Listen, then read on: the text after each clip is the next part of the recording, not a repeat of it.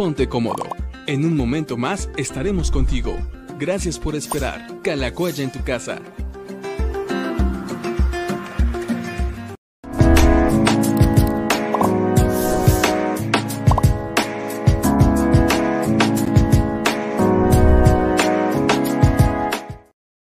Hola amigos, ¿cómo están? Me da mucho gusto poder saludarlos hoy, 24 eh, de agosto, programa número 146 de Diálogos con el Pastor desde Calacuaya hasta tu casa. Esperamos que estés muy bien y bueno, pues contentos y listos poder estar hoy, este martes, platicando un ratito con ustedes, media hora antes de la acostumbrada pero bueno, espero que todos estén por ahí. También mandamos un saludo a todos aquellos que nos están viendo y escuchando, no viendo, no, escuchando más bien en Spotify. Ahí tenemos también un público que está, está siempre presente y bueno, pues ahí en el tráfico, seguramente donde estás ahorita, te mandamos un, fuerte saludo y pon, pon atención lo que está enfrente de ti. Y tenemos ya por acá listo al pastor Gilberto, que también ha tenido un buen martes, yo sé. Y bueno, pues ¿por qué nos platicas cómo estás hoy? ¿Qué estás haciendo? Muy bien, gracias a Dios. Pues sí, ha sido un martes activo desde tempranito, pero muy contentos, emocionados siempre de, poder conectarnos con toda la gente que nos sigue muy amablemente. Y como bien decías, el público también de Spotify, que, bueno, gracias a Dios siempre hay gente que está escuchando y hay para todos los gustos y versiones de, ver o de escuchar en línea y eso es, algo padre, algo que ahora hay que disfrutar en este tiempo. Bueno, pues sí, a la gente que nos ve en Facebook, en YouTube o en Spotify, les mandamos un, un fuerte abrazo.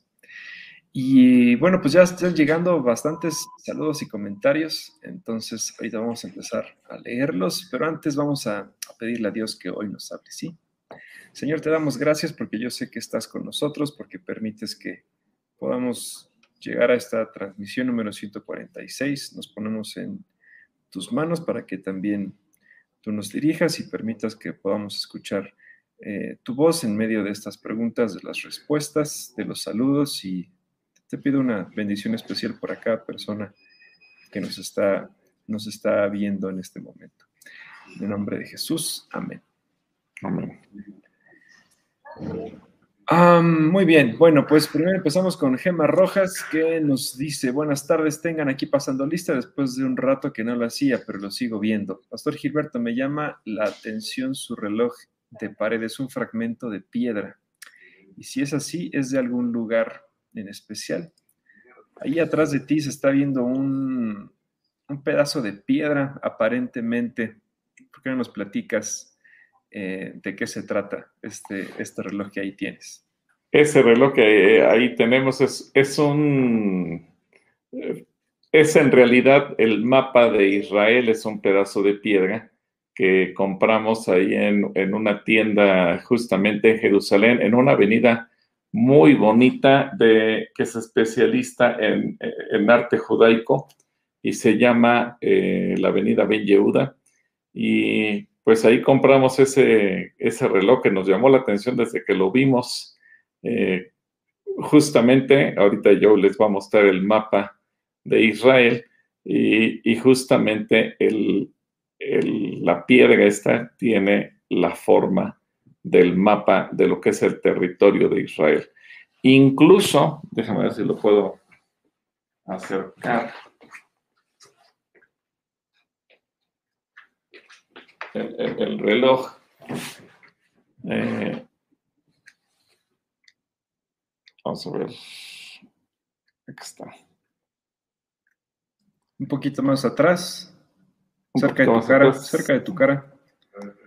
Ok, aquí arriba, tenemos lo que sería el mar de Galilea.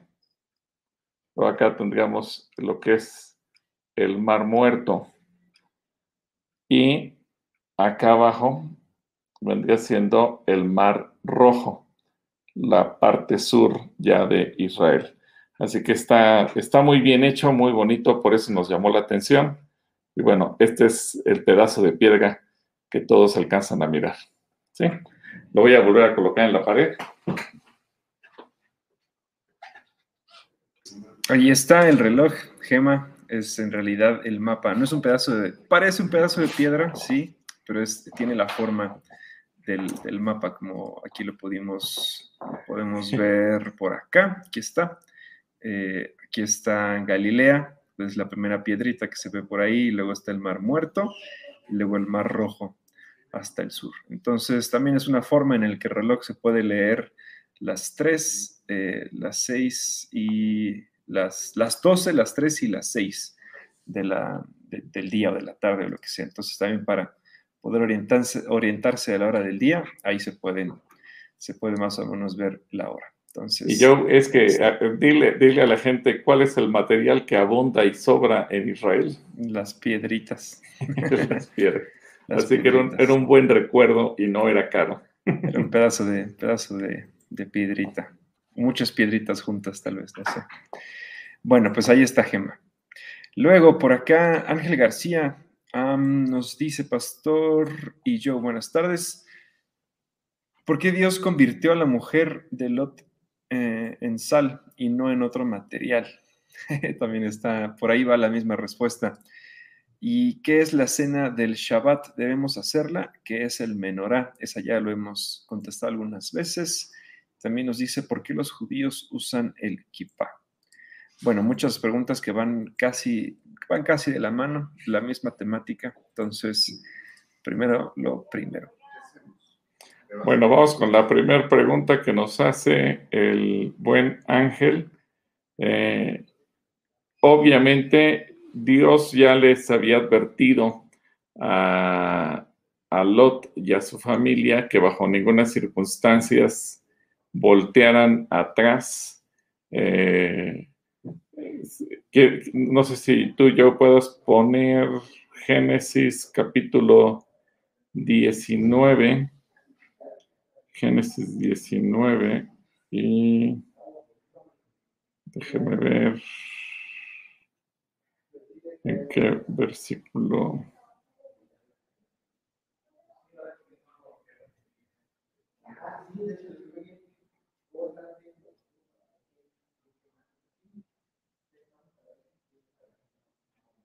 Bueno, en el versículo 17 había dicho que no voltearan a ver hacia atrás, a ver cómo lo dicen otras versiones de la Biblia.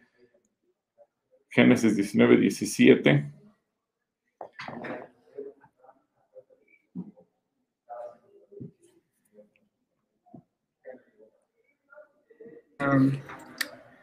nos dice, tan pronto como los sacaron, uno de los ángeles dijo, si quieren salvarse, corran, no miren hacia atrás, ni se detengan en el valle. Huyan a las montañas y pónganse a salvo. De lo contrario, serán destruidos. Ok, y luego el versículo 26.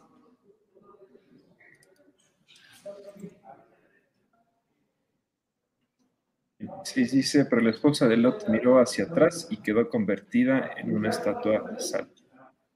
Bueno, si quieres, yo, tú tienes una imagen, alguna vez la pusiste donde sale la, mujer de Lot. No, creo que tienes una imagen, una fotografía donde estamos posando con ella eh, en, en alguna ocasión.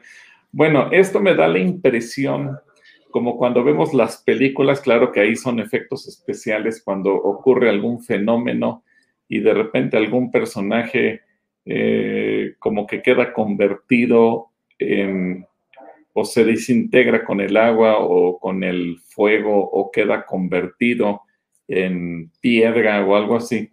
Y, da la impresión que cuando el Señor manda el juicio y desciende fuego y desciende azufre de parte del cielo, que la mujer de Lot al momento que voltea hacia atrás como una forma de extrañar lo que se estaba dejando, por eso era que Dios les había dicho, no volteen hacia atrás. No solamente era por curiosidad, sino tienes que romper con el pasado.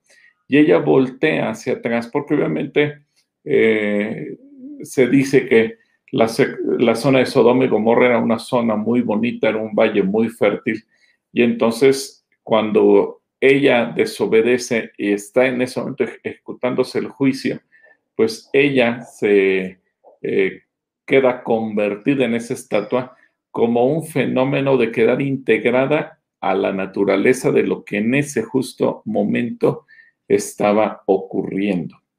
Eh, bueno, eh, la segunda pregunta que nos hace Ángel, ¿qué es la cena del Shabbat? bueno, en realidad la cena del Shabbat es una tradición judía.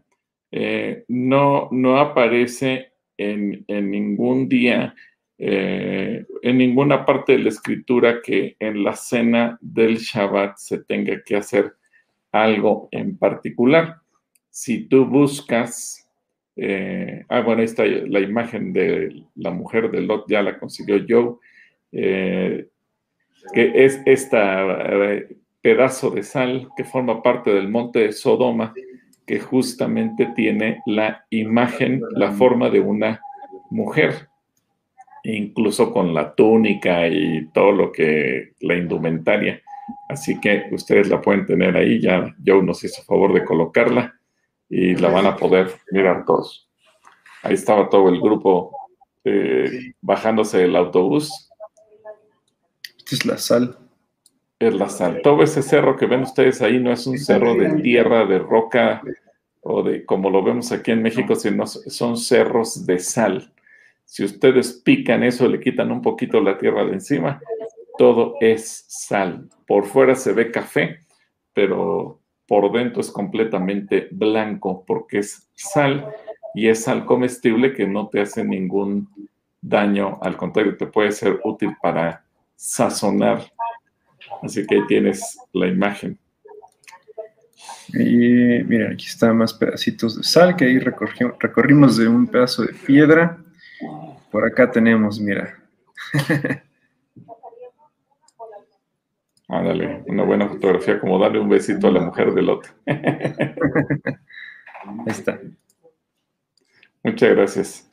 Entonces, empezábamos con la cena del Shabbat. Eh, si tú buscas en la Biblia, Ángel o amigos del auditorio, eh, no hay ningún versículo, no hay ninguna instrucción, no hay ninguna orden de que se tengas que celebrar una cena es una tradición posterior que surge del pueblo judío, que al, en la noche del viernes ellos celebran la cena. Eh, obviamente, pues es una tradición bonita cuando tú estás en Israel y miras cómo la preparan eh, y, cómo se ponen elegantes, tanto hombres como mujeres, niños, todo el mundo se pone muy elegante algunos lo van a celebrar a hoteles, algunos lo van a, lo celebran en su propia casa. Eh, bueno, es un día espectacular, la cena es bonita, pero es una tradición, no es una tradición bíblica, eso hay que enfatizarlo. La Biblia no dice que debemos celebrar una cena durante el Shabbat. Lo que Dios ordena es el descanso, el reposo, que eso es lo que significa Shabbat, parar las actividades dejar de trabajar y ponerse a descansar. Eso es, eh, los judíos asisten el sábado por la noche y, digo, el, viernes por la noche y el sábado por la mañana a la sinagoga, eh, pero obviamente no hay ninguna otra situación por la que tengamos que celebrar eh, nosotros alguna cena en particular durante el Shabbat. Eh, y luego, ¿qué es la menorá? Pues es el candelabro de siete brazos que el Señor le ordenó a Moisés construir cuando se construyó el tabernáculo de reunión, un tabernáculo, un candelabro de oro de siete brazos que tiene una representación de lo que es el Espíritu Santo de Dios, eh, justamente porque este candelabro fue hecho a martillo, no es obra de fundición. Eh, imagínate el bloque completo de, oro y eh, esta fue una obra de escultor, literalmente, porque eh, a través del martillo se fue quitando el oro que sobraba y se le da la forma completa al menorá. si me permiten unos segundos, tengo aquí un menorá. Mismo que les voy a mostrar. Entonces, para que ustedes lo puedan apreciar, aquí tenemos nuestro menorá. Pero repito, originalmente es un bloque de oro, se le retira a base del martillo todo el de exceso. Ahí está yo eh, con un servidor en la menorá de Jerusalén, que representa, que es el símbolo nacional israelí. Y obviamente, la, la, esta es una obra de arte porque se tenían que sacar las formas de manzana, de granada y la flor de almendro, pero esta es una obra esculpida completamente. Entonces, así es como Dios le ordenó a Moisés hacerlo, y eso es el menorá. Y bueno, la caña central y sus tres cañas de cada lado, que eh, Isaías 11.2 habla de las siete características del Espíritu de Dios, y entonces es lo que también los cristianos le hemos dado que la menorá tiene un símbolo de que cada uno de estos brazos representa una de las características del Espíritu de Dios. Espero que eso te sea de, utilidad, Ángel. ¿Y por qué los judíos usan kippah? Bueno, la kippah es un pequeño gorrito que usan en la cabeza eh, y siempre lo usan como una señal de autoridad. Eh, en el sentido de que siempre ellos consideran que la autoridad de Dios que está en el cielo está encima del ser humano y por lo tanto eh, acostumbran siempre tenerlo. Es interesante, pero ellos no se, no se quitan la menora, la kippah, perdón, más que para bañarse. Pero hemos visto, yo seguramente tú recuerdas que incluso eh, cuando están nadando en una alberca, traen la equipa en la cabeza y en cualquier otra actividad, en cualquier otro momento, incluso al dormir, así se la, siempre la tienen. Regularmente tienen un pasador para tomárselo del pelo. Eh, claro, a menos que la gente no tenga cabello, pero eh, regularmente siempre, siempre la tienen con ellos. Eh, así que ahí tú puedes ver la kippah y nos puso yo una fotografía donde está un varón con su kippah y esta es la señal de autoridad que siempre ellos tienen consigo. Curiosamente es algo que posteriormente el apóstol Pablo en el Nuevo Testamento dice que el varón no tendría que tener algo sobre la cabeza, pero los judíos así acostumbran. Y obviamente si tú vas a orar al muro occidental o al muro de los lamentos, como lo conocemos aquí, eh, te van a pedir que por respeto te pongas la kippah Incluso ellos te prestan algunas cuando vas al muro eh, occidental. Es obligatorio ponerse siempre la kippah para poder entrar a orar. ¿Sí?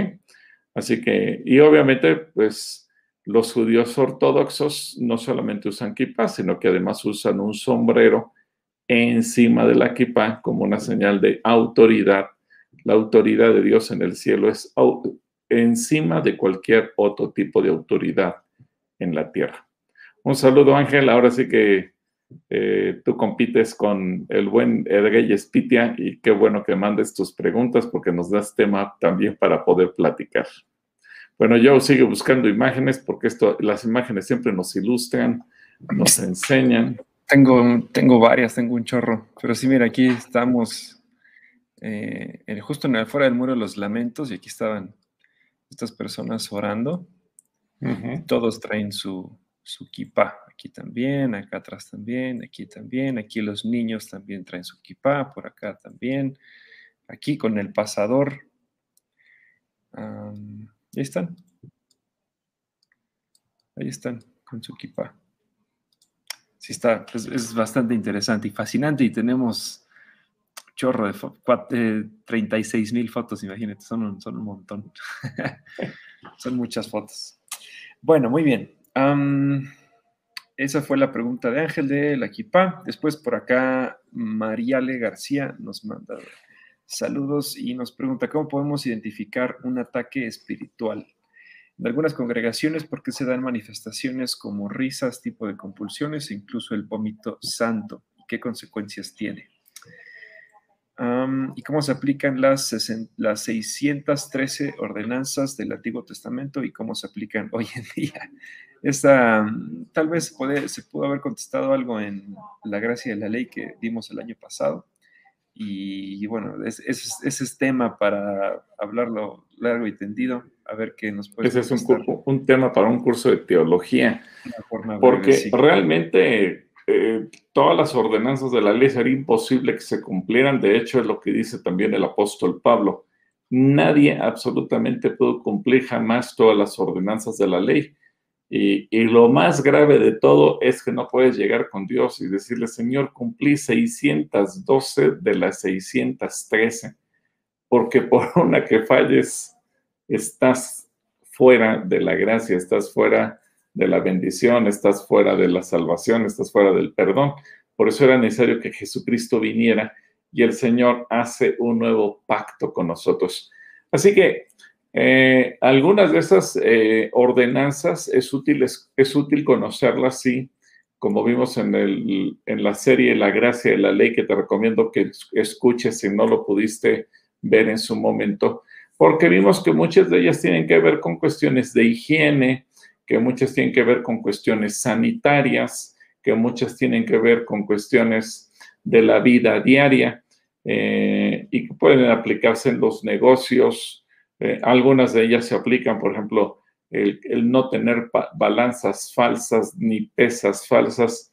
Si tú te dedicas al comercio, pues habla de la integridad, la ética, la honestidad en tu negocio, para que no le vendas a la gente gato por liebre, que tus kilos sean de eh, mil gramos, tus litros de mil mililitros, que si vas a vender una propiedad, eh, sea hasta el último centímetro todo perfectamente bien medido y probado, que absolutamente todo lo que haces eh, sea con auténtica equidad y justicia, eh, no solamente en favor tuyo, sino en favor de todos los que están involucrados.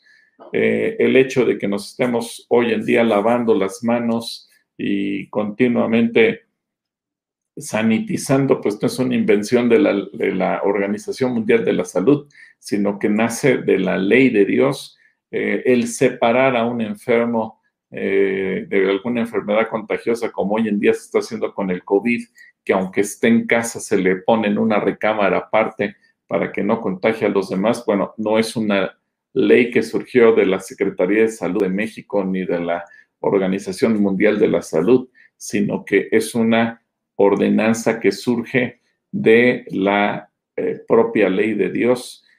Así que, pues Dios siempre nos va dando esas características. Lo interesante es que muchas de esas ordenanzas tienen que ver con prevención de enfermedades. Eh, por eso es que Dios hace tanto énfasis en algunas cosas, eh, la alimentación, el tipo de, tela que vas a utilizar para no tener eh, urticarias o no tener alergias. En fin, este tema da para muchísimo. Eh, no se aplican ya hoy en día muchas de esas ordenanzas porque se han pasado por alto, pero obviamente en la medida de lo posible para salvaguardar la salud, la integridad física, sí conviene hacer lo que se pueda. Eh, obviamente no todo lo vas a poder lograr, eh, sobre todo porque nosotros no vivimos en un país que facilite eh, el poder eh, obedecer o, guardar muchas de esas ordenanzas, por ejemplo, los baños rituales. Si tú dices, me va a dar un baño ritual, aquí en México no hay un lugar donde lo puedas hacer. Y podríamos decir, bueno, pues en la tina de tu casa, sí, pero no toda la gente en nuestras casas tenemos tinas. Entonces, vamos, eso ya es un tema un tanto más complejo. Y respecto a las eh, manifestaciones, hubo un, tiempo en el que se puso de moda eh, determinadas manifestaciones espirituales. Algunas iglesias o congregaciones entiendo que todavía las siguen aplicando, eh, como tú bien dices, risas y muchas otras cosas más. Yo no quiero caer en la posición de juez o de juzgar a lo que hacen otras congregaciones. Yo más bien aquí le recomiendo a la gente Tú discierne todo, recibe lo bueno, desecha lo malo. Eh, al final de cuentas, yo creo que es parte de la madurez espiritual eh, y respetamos obviamente a todas las congregaciones independientemente cuál sea su estilo de culto, de reunión, si tienen o no tienen tal o cual manifestación, que eso no nos divida como cuerpo de Cristo. Si hay algo que en lo que yo no me siento cómodo, pues prefiero no participar, pero no por eso voy a desechar, ni voy a hablar mal, ni voy a, transgredir alguna eh, otra congregación. Creo que aquí el respeto es fundamental. Eh, así que, pues simplemente tú eh, quédate con lo bueno y desecha lo malo. Y en cuanto a los ataques espirituales, bueno, pues esto simplemente puede quedar, a veces puede ser por un espíritu inmundo, eh, a veces puede ser por alguna situación que se genera por diversas razones, diversas causas. Y si tú identificas que, hay un ataque espiritual en tu vida o en la vida de tus seres cercanos, lo, lo que yo te recomendaría sería buscar la consejería, que alguien quizás con más crecimiento y experiencia espiritual ore por la persona que siente que está teniendo ese ataque y creo que ahí podemos ver el Espíritu de Dios librándolo de cualquier tipo de opresión o de ataque, porque tenemos confianza en que Dios es vencedor. Así que un saludo, que espero que esto te sea, sea de utilidad, que Dios te bendiga. saludos a Mariale y a Rosa Mendoza, que también por acá nos dice, querida familia en Cristo, buenas tardes, Dios con ustedes. Juan Enríquez también nos manda saludos. Joshua García dice, pastor, y yo mi pregunta es, ¿qué fue primero? ¿Adán y Eva o los cavernícolas? A ver, tú, es una pregunta interesante, es como el huevo y la gallina. Bueno, obviamente, Joshua, primero fueron eh, Adán y Eva. Ya gente que haya vivido en una cueva, la misma Biblia después nos enseña que, hubo gente que vivió en cavernas o que vivió en cuevas. De hecho, eh, fíjate bien, eh, y la pregunta es interesante, ya está, se quedaría como una calatrivia, yo. Pero bueno, como, como Joshua nos está preguntando, yo quiero preguntarle a la gente, hay un versículo que nos habla de un personaje que fue un cavernícola, es decir, vivió en una cueva. Es más, no fue uno, fueron tres y ahí nacieron dos pueblos.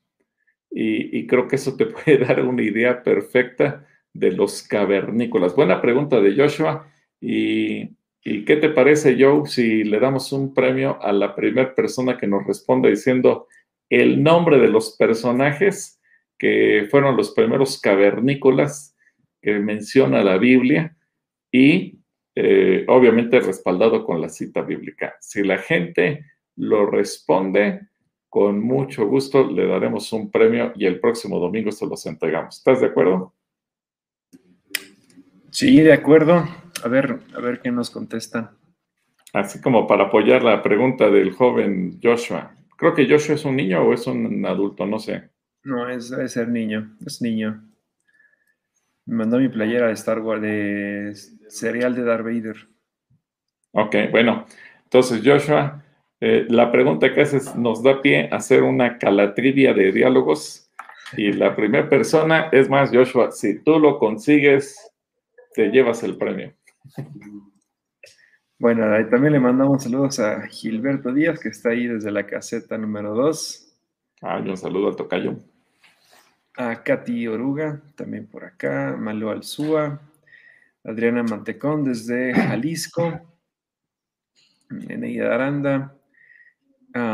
José Neftalí Castro, mandamos un saludo a nuestro psicólogo. Katy Oruga dice, ya nos inscribimos a los básicos, pero aún no nos llega el correo de confirmación. ¿Qué podemos hacer? Más bien hay que asegurarse de que hayas escrito bien tu, tu correo, Katy, porque muchas veces alguna, alguna letra o algún punto o alguna coma que no iban donde tenía que estar hace que el correo no llegue. Eso debe de llegar casi de forma inmediata. Entonces, asegúrate que escribiste bien tu correo electrónico o revisa también tu bandeja de spam. Puede ser que esté por ahí perdido. Honoria García nos manda saludos de la Gustavo Madero. Vivis García desde Querétaro. Diana Bernal nos dice un gusto escucharlos, que Dios los bendiga mucho, muchas gracias. Diana Cirila RJ desde Topeka en Kansas. Ah, un saludo hasta Kansas. Uh, Oscar Nieves, ¿dónde nos podemos inscribir a los cursos? En la página de Calacuaya, Oscar, calacuaya.org.mx, ahí te puedes inscribir en la página, el sitio web oficial de Calacuaya. Uh, Gloria Ramírez, bendiciones para la familia, muchas gracias. Elizabeth Velázquez. José Omar nos pregunta, amado Pastor Jesús, ¿nunca se enfermó? cuando fue humano con nosotros? Muy buena pregunta de José Omar. Bueno, la Biblia no registra bajo ninguna circunstancia que Jesús se haya enfermado mientras estuvo en la tierra, eh, desde que fue niño o desde que nació, mejor dicho, hasta que llegó a su edad adulta y cumplió el tiempo de su ministerio. Sin embargo, eh, el, pasaje de Isaías capítulo 54 nos deja ver que Jesucristo padeció en sí mismo todas las enfermedades y todos los, eh, eh, todos los dolores. Perdón, no, no es Isaías, es Isaías 54, es Isaías 53. Eh, eh, fíjate bien, dice Isaías 53, Joe, si puedes ponerlo, versículo 3 y versículo del 3 al 5. Isaías 53 del 3 al 5, vamos a ver, no sé cómo lo diga la TLA, por ejemplo, pero es interesante porque Jesús llevó en su propio cuerpo nuestras enfermedades, llevó en su propio cuerpo nuestros dolores y, aunque nunca en sus 33 años de existencia como ser humano aquí en la Tierra haya padecido alguna enfermedad, al final de su vida, todo el peso, el dolor de la enfermedad y el sufrimiento estuvieron sobre él. ¿Lo quieres leer, yo? Isaías 53, del 3 al 5, nos dice, todos lo despreciaban y rechazaban. Fue un hombre que sufrió el dolor y experimentó mucho sufrimiento todos evitábamos mirarlo, lo despreciamos y no lo tuvimos en, cuenta. A pesar de todo esto, Él cargó con nuestras enfermedades y soportó nuestros dolores. Nosotros pensamos que Dios lo había herido y humillado, pero Él fue herido por nuestras rebeliones, fue golpeado por nuestras maldades. Él sufrió en nuestro lugar y gracias a sus heridas recibimos la paz y fuimos sanados. Gracias pues seguramente en esos momentos eh, él, padeció todo, eh, incluyendo falta de oxigenación, fiebre, dolores, infecciones. Yo creo que en el momento en que él fue azotado y, llevaba la, la espalda abierta y con sangre, seguramente se infectó. Por todo lo que nos describe este pasaje, a tal grado que la gente pensaba que Dios lo había maldecido o que el Señor lo estaba castigando porque Él experimentó todo el sufrimiento y todo el dolor en sí mismo. Pregunta muy interesante. Gracias, Omar. Que Dios te bendiga. Saludos a José Omar y a Lucila Flores, también por acá nos está saludando. Elizabeth eh, Velázquez, que pide oración por su dolor estomacal y fiebre. María del Carmen Saludos desde Cotitlán Izcalli, Margarita Mastache, los extrañamos el domingo, buenas tardes. Mm, Miriam Valenzuela, ah, dice Gema que cuando vuelvan a ir le voy a encargar uno mejor. Mejor acompáñanos, Gema, para que lo traigas tú misma. acompáñanos a Israel. Ah, Rosa Mendoza nos da las gracias. El imán dice que ya están de regreso. Paco Tecante nos manda saludos. Ah, saludos a Paquita. Deyanira Cortés. Por acá Deyanira también nos manda saludos otra vez. Ah, Tommy Rodríguez nos dice, Juan 1.18 habla del seno del Padre. ¿Cuál es o a qué se refiere? También ya le hemos contestado en algunas otras ocasiones. ¿Quieres eh, decirle algo a, Tommy? Pues, eh, a ver, si quieres poner el texto, Juan 1.18, el seno del Padre. Porque a lo mejor si lo ve Tommy en otra versión distinta, le va a quedar más claro. Nos dice Juan 1.18, la telea lo hace del 16 al 18. Dice, Dios nos dio a conocer sus leyes por medio de Moisés, pero por medio de Jesucristo nos hizo conocer el amor y la verdad. Nadie ha visto a Dios jamás, pero el único Dios, el Hijo único que está más cerca del Padre, que es el es Dios mismo, nos ha enseñado cómo es Él. Gracias a lo que, eh, gracias a lo que el Hijo de Dios es, hemos recibido muchas bendiciones. En esta versión, em, Tommy, lo puedes leer bastante distinto a como tú lo estás viendo en la Reina Valera 60, seguramente. A ver, repite el versículo 18. Mm. Que a, Dios no nadie lo vio, como dice ahí. Nadie ha visto a Dios jamás, pero el, pero el Hijo único que está más cerca del Padre y que es Dios mismo nos ha enseñado cómo es Él. Está, está cerca de Él, está pegado a Él.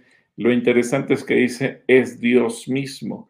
Entonces, eh, mientras que la Reina Valera lo traduce como que Jesucristo estuviera eh, dentro del Padre, eh, la TLA lo traduce como que Jesucristo es Dios mismo y se fusiona en una sola persona o esencia junto con Dios Padre. Entonces, eso sería el sentido del seno, del seno del Padre, ser uno mismo.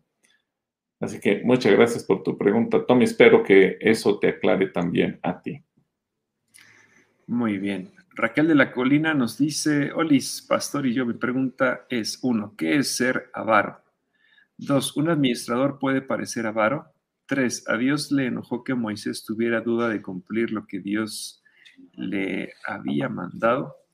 Y si se enojó, ¿por qué, por qué, con, por qué, qué con Gedeón no se enojó cuando dudó?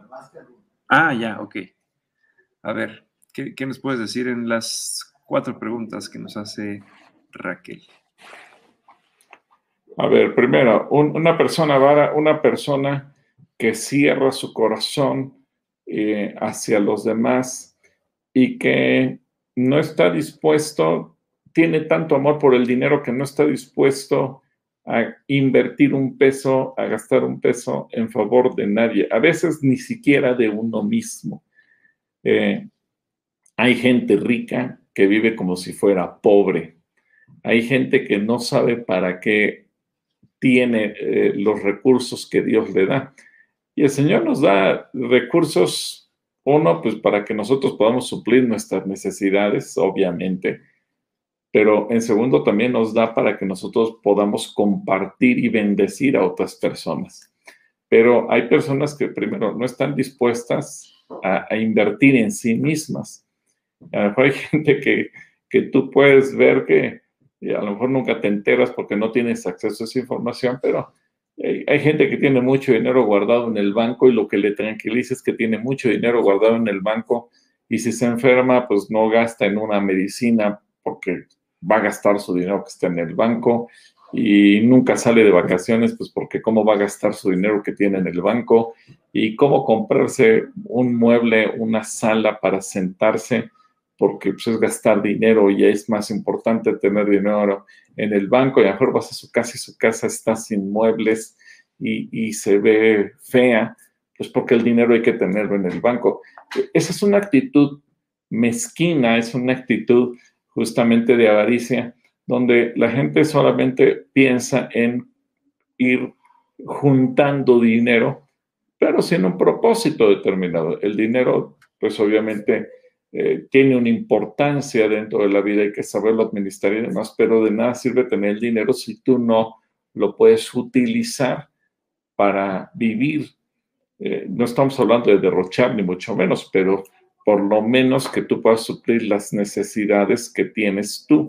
Ahora, si ves a una persona padeciendo necesidad, y, esto hay que celebrarlo aquí entre los congregantes de Calacuaya, que ahora que hicimos el llamado a ayudar a toda la gente que perdió sus bienes con las tormentas de, que, destruyeron un sector de, de, la colonia Calacuaya en la zona del Cajón, pues hubo gente muy desprendida, gente que nos ha traído muebles, incluso nuevos, o que mandó restaurar eh, situaciones distintas, y por eso es que Dios demandó más de Moisés de lo que pudo demandar de Gedeón.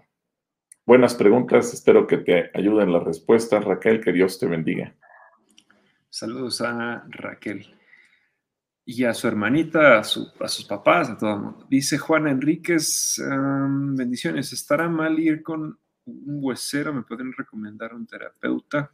A ver, ¿está mal ir con un huesero o podemos ir con un terapeuta? Pues yo te recomiendo más con un quiropráctico o alguien que tenga por lo menos una certificación de que sí es una persona capacitada, entrenada para poder, eh, perdón, aquí ya nos...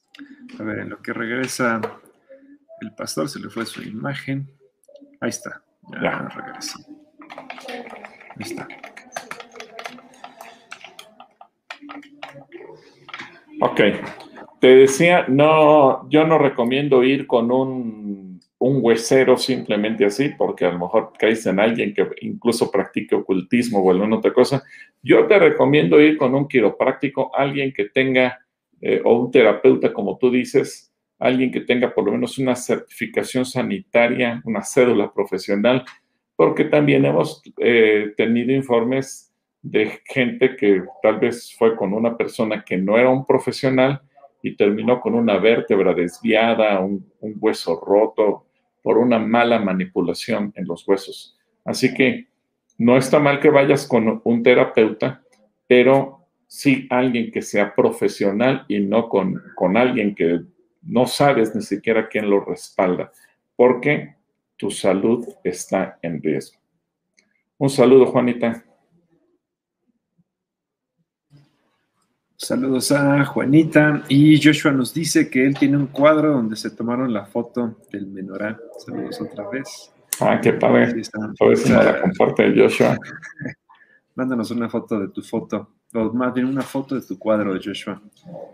Eh, Mariana RD dice, bendiciones, pastor, solo para saludarlo y dar gracias a Dios por sacarme con vida y a mis bebés del hospital por COVID. Estuve intubada casi muerta y mis bebés de 32 semanas, solo espero ya mi Dios permita que ya salgan y estén conmigo. Ah, ok, ya acá están por salir 32 semanas, están muy chiquitos, me imagino que está hablando en plural, que son gemelitos o cuates o gemelitas, no sé. Vamos a orar por, por tus bebés. Eh, Vamos a orar por ti y por tus bebitos, sí. Y felicidades a, a ti que eres, eres nueva mamá. Blanche Sánchez también dice mm, que ah, le dice a Mariana que todo salga bien con tus bebés. Merari Montes, pastor, ¿por qué hay congregaciones cristianas que prohíben cualquier bebida embriagante? Saludos.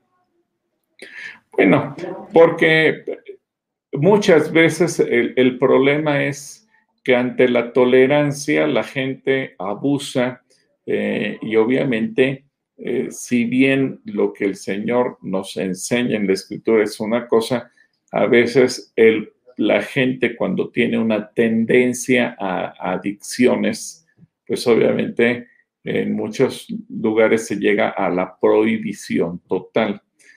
A veces es eh, una reacción eh, de alguna manera como respuesta a evitar que la gente caiga en los abusos.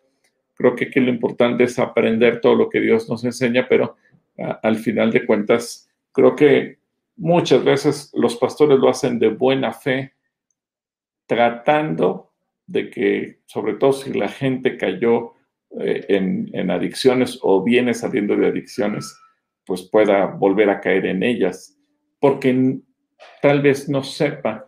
Y no es tanto eh, dentro del de la voluntad que pueda tener. Hay gente que a lo mejor un chocolate eh, envinado le puede hacer daño o le puede despertar una sed por seguir bebiendo eh, incontrolable. Entonces, todo dependerá del tipo de persona. Eh, y hay iglesias que se mueven en función de eso, especialmente aquellas que han tenido un trasfondo en donde mucha gente va saliendo de las adicciones. Así que, bueno, es parte de lo que tenemos que entender. Un saludo, Mariana, que Dios te bendiga. Saludos a Merari. dice Mariana que gracias, Dios les bendice y nos dice que fueron, sí son gemelos y fueron un niño y una niña. Ah, mira, son unos cuatitos, gloria a Dios. Felicidades, Mariana. A ver, por acá, ¿dónde nos quedamos? Rubén de Luna nos manda saludos. Saludos al buen Rubén de Luna. por acá, híjole, ya hay varias preguntas. Mira, ya te contestaron, de hecho. Joshua también nos contestó, dice Elías, no y sus hijos fueron cavernícolas. Soy de nueve Sí, pero no fueron los primeros.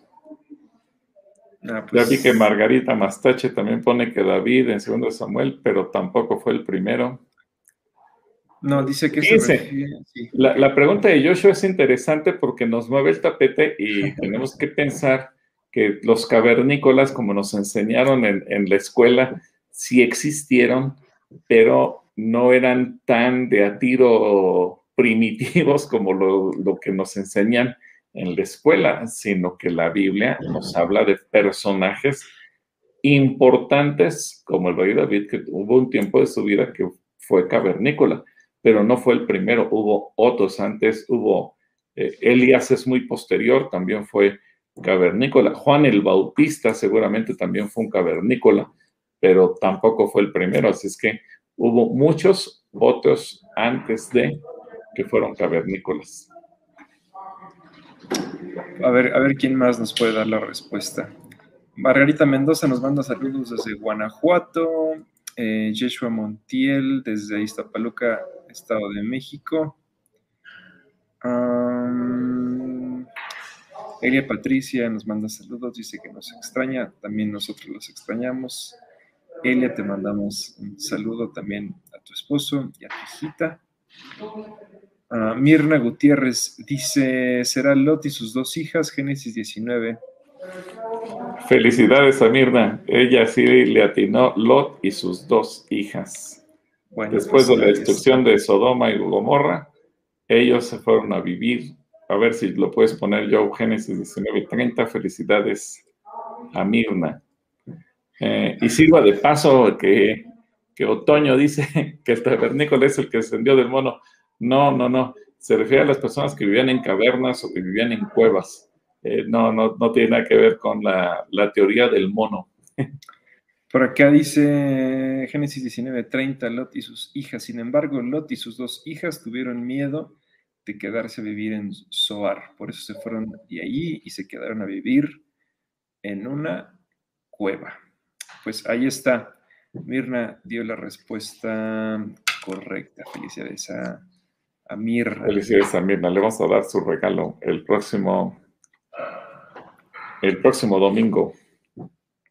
Mm, Katia Valentia dice, Pastor, buenas tardes, ¿por qué usted cree que no hay mujeres entre los doce apóstoles? ¿Cuál será la razón? Ah, a ver, otra vez, ¿cómo está la pregunta de...? ¿Por qué cree que no hay mujeres entre los doce apóstoles? Bueno, sí hay, no, entre los doce. Acuérdense que el otro día incluso lo vimos en, eh, creo que la semana pasada o antepasada, que Jesús tuvo un grupo de 120. Ese grupo de 120 también tenía un, eh, tenía un grupo más selecto que eran 70 y luego dentro de ese grupo estaban los 12, los 12 varones que se mencionan eh, en los evangelios. Pero Katia, eh, dentro de ese grupo de los 70 y que estaban cerca de Jesús, también había mujeres. Lucas capítulo 8, nos da los nombres incluso de algunas de ellas que andaban con Jesús. Y Katia, te recomiendo que veas la serie de Chosen, porque algo que a mí me ha gustado mucho es que sí toma en cuenta a, las mujeres que le hacían compañía a Jesús y a los doce a lo largo de, su ministerio. Así que eh, Lucas 8 sí las refiere eh, y creo que por ahí hay otra cita que también habla de ellas, de que eran las mujeres que servían a Jesús, mujeres que estaban con él, mujeres que lo acompañaban en diferentes momentos de su ministerio y eh, solamente para que te quede claro, eh, Lucas 8, versículo 2 y 3. Bueno, desde el 1 hasta el 3, Lucas 8 del 1 al 3, para que tengamos el contexto completo, que las mujeres sí andaban con Jesús y tú lo puedas ver, Katia. Eh, quizás no todos los evangelios hagan referencias de ellas, pero Lucas sí recoge este dato que es muy importante. nos dice, mujeres que ayudaban a Jesús. Los días siguientes Jesús fue por muchos pueblos y ciudades anunciando las buenas noticias del reino de Dios. Con Jesús andaban también sus doce discípulos y muchas mujeres. Ahí están los doce y muchas mujeres. Estas mujeres ayudaban con dinero a Jesús y a sus discípulos. Algunas de ellas Jesús las había sanado de diferentes enfermedades y de los espíritus malos. Entre esas mujeres estaban María, la que llamaban Magdalena, que antes había tenido siete demonios. También estaba Juana y Susana. Juana era la esposa de Cusa y el administrador del rey Herodes Antipas. Perfecto. Bueno, entonces si tú ves la serie de Chosen, ahí yo te estoy poniendo una imagen te recomiendo que la veas, Katia, eh, y le hace justicia a la mujer, porque prácticamente en todos los capítulos aparecen las mujeres y cómo se fueron integrando poco a poco al equipo de Jesús. Bueno, pues ahí está, ahí está Jesús eh, con el grupo de mujeres. Entonces, sí, seguimos nosotros recomendando la serie de The Chosen para que puedan eh, entender más y mejor el Evangelio.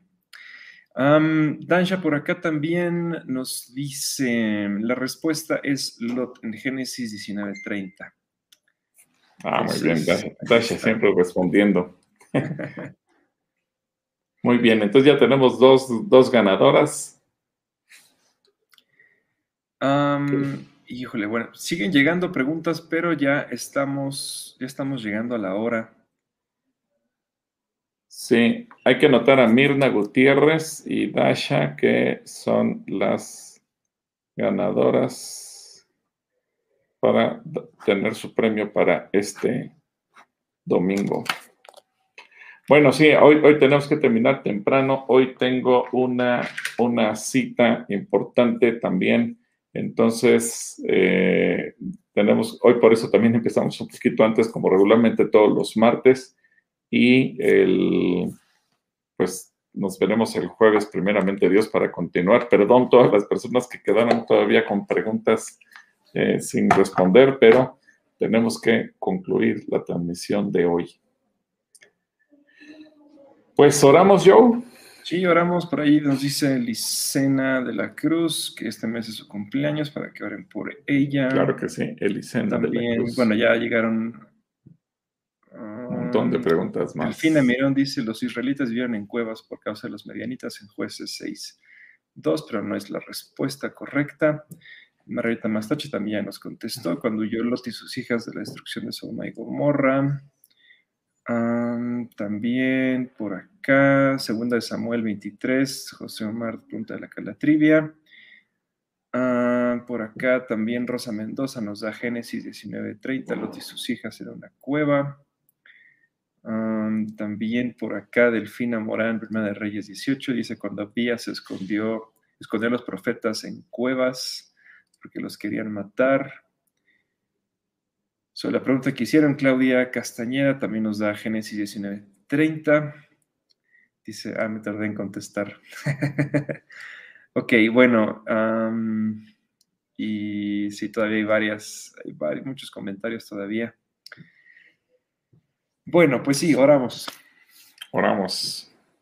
Pues Señor, yo te doy gracias por la vida de cada persona que se ha conectado, por cada pregunta, cada comentario, cada saludo.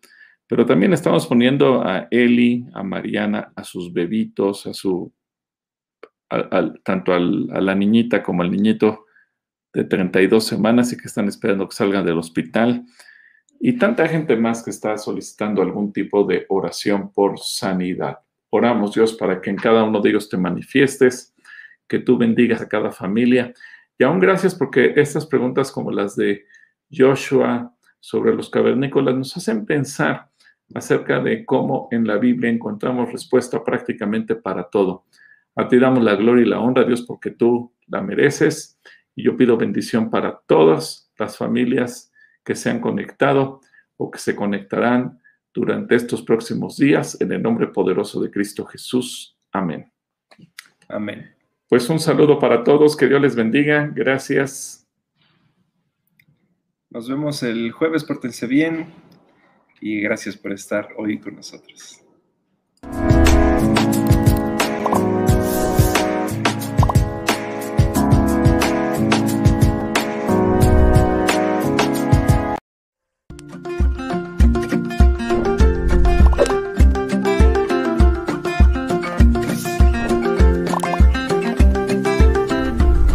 Gracias por estar con nosotros.